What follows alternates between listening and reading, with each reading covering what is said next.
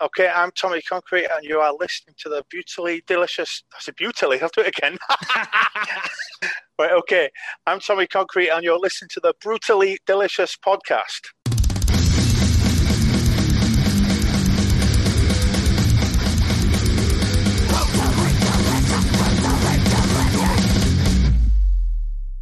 How are you, man? Yeah, you doing yeah. all right? Yeah, yeah, all right, yeah, totally, yeah. What's it like over there? And is it starting to open up over there? Um, yeah, I think a bit too early. Oh yeah. Um, um, so so we'll see. I, th- I think people are suddenly expecting everything to be like, right, it's all going to be fine in two weeks. It's like, don't know. yeah, I know. That's what's happening here. Everything's. We went from everybody locked in to all the doors are wide open and you could go do your thing. yeah. So I, I don't want to be pessimistic, but I'm trying to be like yeah. realistic. You know, oh yeah, 'cause we- absolutely. you know, because we've had gigs booked and then it just gets to be to be about two weeks before, then it's cancelled. So Right. just here we go. All right. So if you want, we'll just jump right in. Um, I've got a lot of stuff I want to talk about, so I don't know how much we'll get in here in this 20 minutes because there's a lot in your bio that was really interesting to me. I was looking forward to All this all day. But let's talk about is it Hexenzirkel? Yep. What was it like writing that record during this whole nonsense? Because I assume you wrote it during the pandemic, correct? Yeah, it was really strange because it, was sort of like um, not particularly pleasant because it was it was quite an intensive thing that I did in quite a short period of time. Uh, so it drove me a little bit mental, but it also saved me from going completely mental because it was what I focused on, and I, I wasn't thinking about everything going to shit. And it was round about the time where we really didn't know. I was like, "Are we going to be in Mad Max territory?"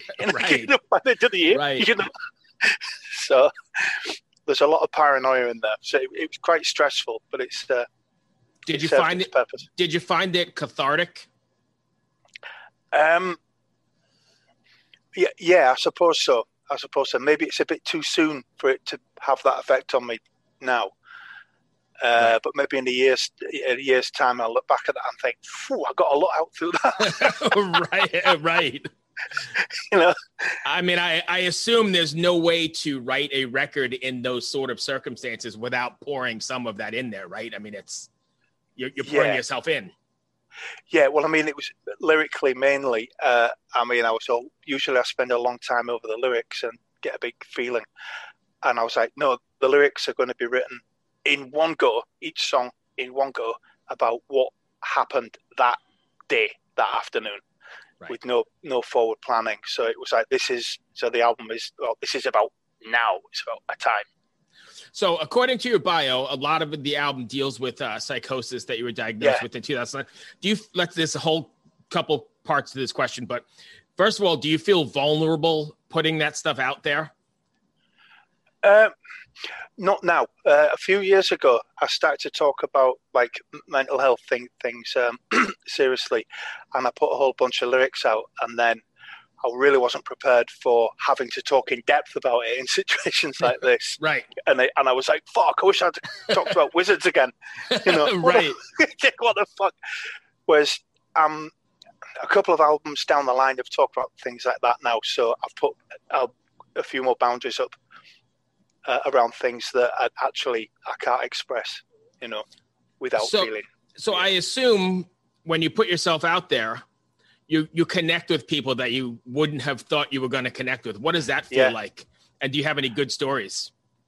Yeah. Well, I mean, it was like you just get weird things like uh, you, you just get private messages instead of private messages being things like, "Hey, that fucking solo ruled" or something like that. you know, you get people saying, you know, my, my son's autistic and he struggles, and it was really cool that you came out and said that you were because that's helped, Right. or or I, I feel like that as well, you know, and so I've ended up getting quite a few, like I'm telling to an agony amp or something for mental health, but that's I, I didn't expect that, but that that's probably the best bit that they you connect with people who think they're on their own and actually they're not. You know, Right. And I think that's one of the best things about music and media in general is you can Yeah. you could be all the way where you are in Scotland and connect with somebody, you know, in rural Mississippi and they've got the same thing in common and they're not alone and yeah, it's a yeah, it's a beautiful thing.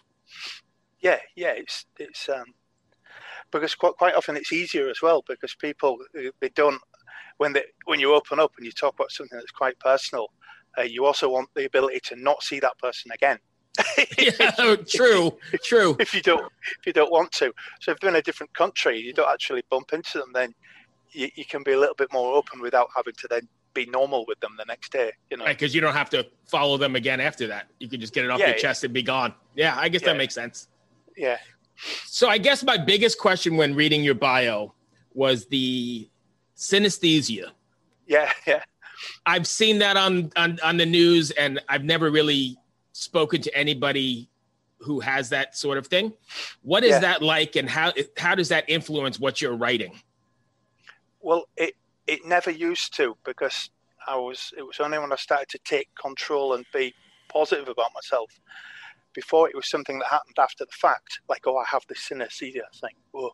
Whereas now I've started to embrace it, and be like, well, let's let's like use it. Yeah. So rather than for people that don't know that are listening, it, it's I can I can see sound and I can hear and taste color. So uh, when I listen to a really great album, uh, for example, Motorhead is one of my favorite bands. It's very orange. The music is very really? orange to me, and certain sort of shapes. And I thought, wouldn't it be amazing if maybe could I draw the shapes that the album should make if it's perfect? And then try and make music to fit the shapes. But what about that? Let's reverse that. So I tried that and uh, I followed it through, and it was it was surprisingly easy. Which is, I mean, why wouldn't it be? It's my skill, but you know, society at large doesn't have that, and so it makes it seem like it would be difficult. But yeah, so it was all quite. Um, it was an unusual process. So, so I hope you don't mind me asking, but yep. when you're writing though, so are you writing the music and then getting a feel or a taste or a, a and then writing your lyrics that way, or how does it? Does that make any sense? I don't. I guess from someone who doesn't understand it, it's it's difficult. So I'm just trying to figure out how that plays into what you're writing.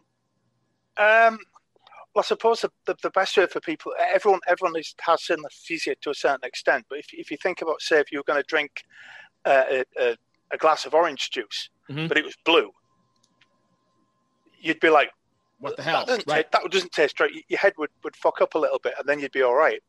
So it's it's just like that sort of reaction to things, but turned up a huge amount. And sometimes you might see an album cover, and you don't think the artwork fits with the music. It might be the wrong color, right? You know, so these things yeah. are there, but they're not. For me, they're just like really, really there. right. It's just part of your day. Yeah, yeah is it all the time or is it just when you're in creative mode? No, it's no, it's it's, it's all the time. I mean, it was uh, it took a while to figure out that other people don't experience the same things. Interesting. Um, you know. Sorry, I had to ask because it's very interesting to me, and and I yeah, think yeah. it's and I think it definitely adds a something special or different to the whole creative process as well. Yeah, well, I mean, it, it's that by putting it putting these things in the bio these are the things that actually i want to talk about. I want to get these these awareness of these strange things unusual things out there. Uh, you know because I, have had people talk to me like what the hell is that? I, I, that's nonsense. It doesn't make any sense. And you talk to them about it then it turns out they experience it all the time. Really?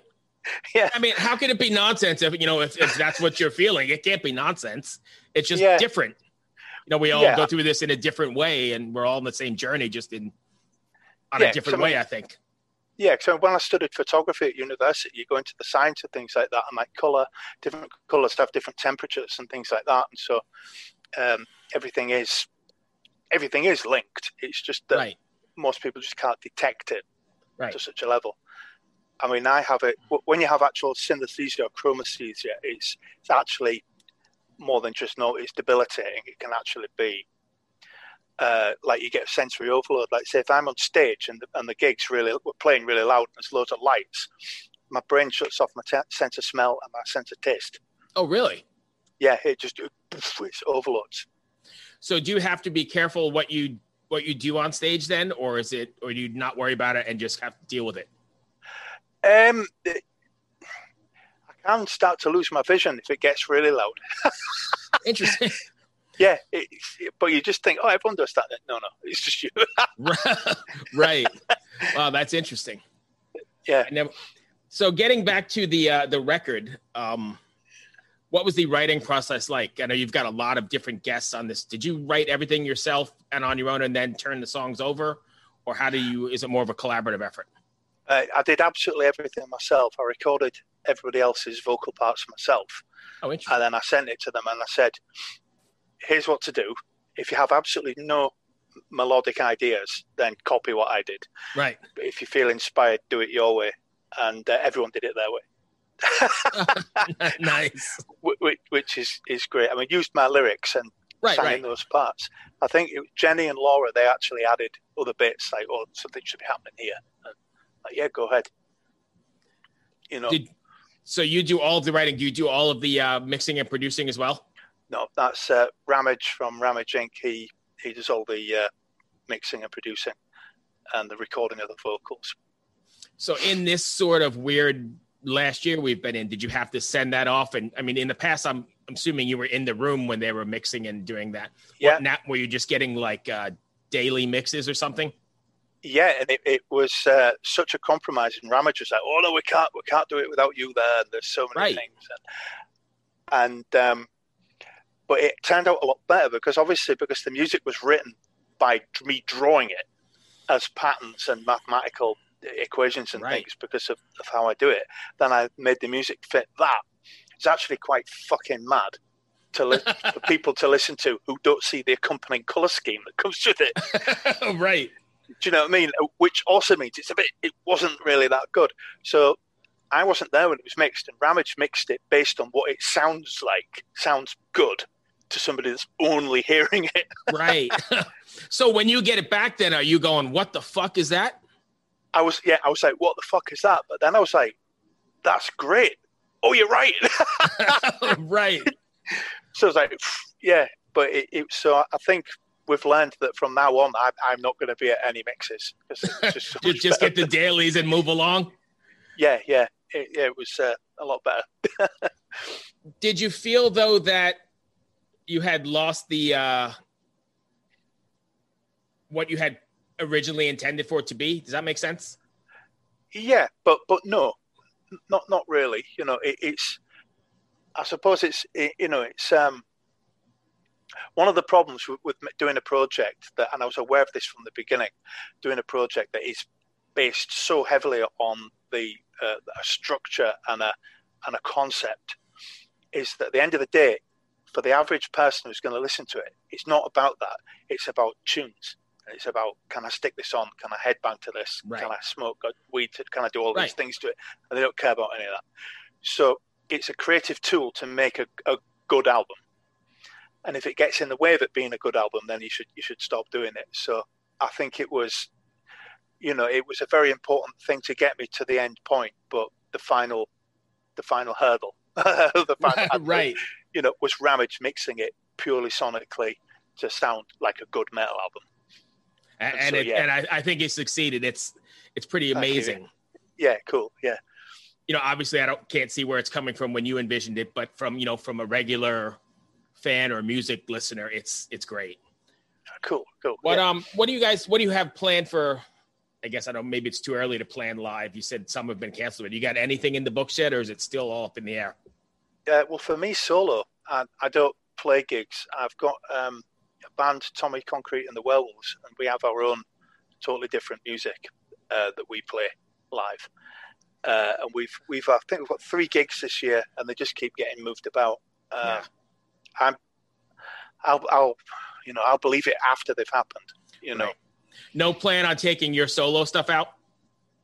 No, I mean, I would need, I would need about fifteen people to actually do it. Yeah. You know, but it's it's written, it's written from the concept of like. Uh, I know I don't. It doesn't have to be played live, so there's no limitations on this isn't possible or anything like that. That was going to be my next question. So when you're writing, you're not worried about how it comes across in a live setting. You're writing the song just for the song's sake, and then worrying about live later. Yeah, well, with my solo stuff, it's never going to be played live. You know, uh, well, occasionally with the werewolves, we do a couple of songs, but there'll be nothing off this one. Uh, you know, it's just one of them things. I like I like crazy studio albums you know, like the early Satriani stuff. Even yeah. he played it live, you know, but like like uh, like like the just just mad studio albums where you're really going for as much happening and, and make it all sound crazy. Right, just load it up and use all the tracks. Yeah, yeah, yeah, yeah. and then worry about. But then you see some of those. Uh, you're not playing live, but then you see some of those bands live, and they can't do half of the shit they did because you know it's all quantized and moved around and. Yeah, yeah, so. completely. I mean, I'd love the I'd love the budget to do this. I mean, I've thought about my next solo album actually getting a band or musicians together to create something completely mad and go into the studio that way. But it would just thing is, is whenever I actually put a guitar in my hand and an amp and volume, I just go into Motorhead mode, you know, and it's just right. like I see Lemmy one, behind you. Yeah, completely. Yeah, and AC Motorhead, ACDC is, is my two like favorite bands. So when you actually put me in, in a room with a guitar, everything's one and a half minutes long, first chorus, first chorus, right, miles an hour, simple, and that's how I like it as a physical experience playing. You know, raw but, rock and roll. Yeah, completely, completely, completely. Yeah, uh, but studio wise, it's more um, perfection and glossy. Yeah, yeah, Hawkwind Lemmy. Whereas live, it's Motorhead Lemmy. so I don't normally ask the normal, the obvious questions, but I really do want to know what does Hexenzirkel mean? Is there a meaning uh, to it? Witch's Coven. Oh, really? German. Yeah. Interesting. Yeah. Why? I mean, uh, because there's more people on this album than uh, any album I've ever had anything to do with, even bands. I think it's maybe mm-hmm. about 11 people have contributed on this. Uh, and it, because it was quite, I mean, my wife studies theology and magic. And uh, she was saying that, you know, it's almost like a, uh, not numerology, but, you know, like the language of, of uh, patterns and rituals and, mm-hmm. and what I'm doing, like creating sound out of color and all, right. all weird. It's actually, in a way, sort of quite magical and ritualistic. So it was almost like the um, the musicians and everyone on it was all taking part in this, uh, almost like a ritual in a way, you know. Or, so I don't know if this applies or if you even want to answer this, but is there a ritualistic theme to the record? Or is there like a, you know, maybe an occultish theme or something like that? Or is it really just your experiences? or a mixture of both, maybe? When I, it, it, we see, uh, my wife and me, we share the spare room, and it's half of the room is a studio, and the other half is an occult library. Oh, really? So it was, yeah. So, so I, I, recorded it in an occult library. So right. it's like you, you, you, know, admit where you are and what you're being influenced by, you know, and, and it's the, yeah. So, so I, I did actually once she suggested that that was actually what was going on, I embraced it and I made sure that that, that was what was going on. Right. So you you know you created the whole vibe there. Yeah, I mean, I, I'm, I am into a lot of the, I mean, not your your black metal sort of occult, but more more your um, the the strange stuff that Killing Joke uh, were, were interested in with, with the occult and just doing like I don't know songs based on um, on numbers, some songs based on these weird sort of ideas, you know, mm-hmm. and geometry and all stuff like that, like the Pandemonium album. There's lots of the sacred geometry and things. I was like going to say I've on. heard of sacred geometry in the past before. Yeah. I don't know much about it, but I know that's a yeah. thing. Yeah. So yeah, I mean, I, am not the expert, but I am like sitting a meter and a half away from an expert in the yeah, library. yeah, so. and recording where you know where that stuff is going on. So that's kind of interesting as well. Yeah, completely. Yeah. You pick up so. extra any kind of interesting vibes from it, or? Um, well, it, it's hard to tell. It's where I, it's where I live, but I, I, do like to think that you you are influenced by what you're surrounded by, you know. And so there's a very, I mean, there's cats pairing on the beginning of one of the tracks, and I decided to stick my, my three cats on it because they were climbing all over me and the studio and the gear the entire time, and it's like they're actually, they've actually been quite present in this process. So like stick them, like nice. stick them on. You know. So I'm pretty much. I've run through my questions. Did I miss anything you want to cover, Tommy? No, no. I, I, I find that that was really cool. I hope that wasn't too uh, personal. I just was really interested in that kind of stuff. So.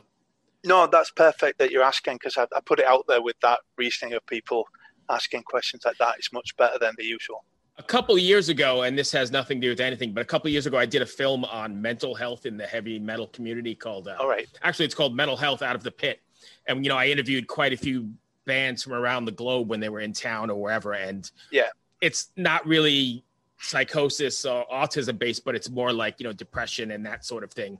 And it, yeah. it, it, it did fairly well in the underground, and I know there's a a need for people to reach out and yeah. and connect if that makes sense at all. So that's that was yeah. my interest in it. I wasn't trying to be nosy at all. No that that's great. You know i'd like to see see that. If you can find me a, a link to it or something. Hey you know what? Can i get if you give me your email address i'll leave it off this and i will send it to you tonight. Yeah that's um it's concrete tommy at googlemail.com okay. Is it google mail or gmail? Uh, google mail. Google mail. Okay i never heard of that but all right i will send it probably tonight. I'd love to hear your opinions on it. Yeah definitely yeah it's pretty good. I mean, well, it's pretty good. I mean, it's it did what I wanted it to do. It you know express yeah. the we're kind of all in this together, and it's funny when you start bringing these things up. How many people who have been quiet go, yeah, yeah, I relate. yes. So there's a one more thing before I go. If you're interested at all, there's a lady I talked to who works. She's got a podcast out of I think San Diego. It's called the Check Your Head podcast. Yeah, and she speaks to people. Her her shtick is a half an hour interview with people in the heavy metal world or heavy music world, not just metal, but about their I hate to use the word mental mental condition, whatever it may be, whether it's yep. psychosis or or depression or cutting yep. or whatever. And then she brings in an expert for the next half hour. It's really, really good and very well done. You might want to check it out. It's called the Check Your Head podcast. Yeah, sounds good. Yeah. I love it. It's you know, it's and it gets the point out there that, you know, they're you're not the only one dealing with depression and you're not the only one dealing with and then here's how to deal with it or here's how you can find help and that sort of thing which i love. I think it's pretty interesting. Yeah yeah sounds good. Awesome. Awesome.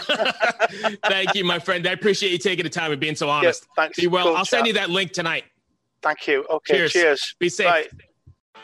Bowie dylan marley You've heard the names and maybe you've heard their songs, but what about the stories behind the records that made titans of music like these so universally loved and important? Join me, Josh Adam Meyers, host of The 500, as each week I go through a different album from Rolling Stone magazine's 500 greatest albums list from 2012 with an incredible lineup of comedians, actors, and musicians talking about how the music has impacted their lives. New episodes of The 500 come out every Wednesday. Listen now wherever you get your podcasts.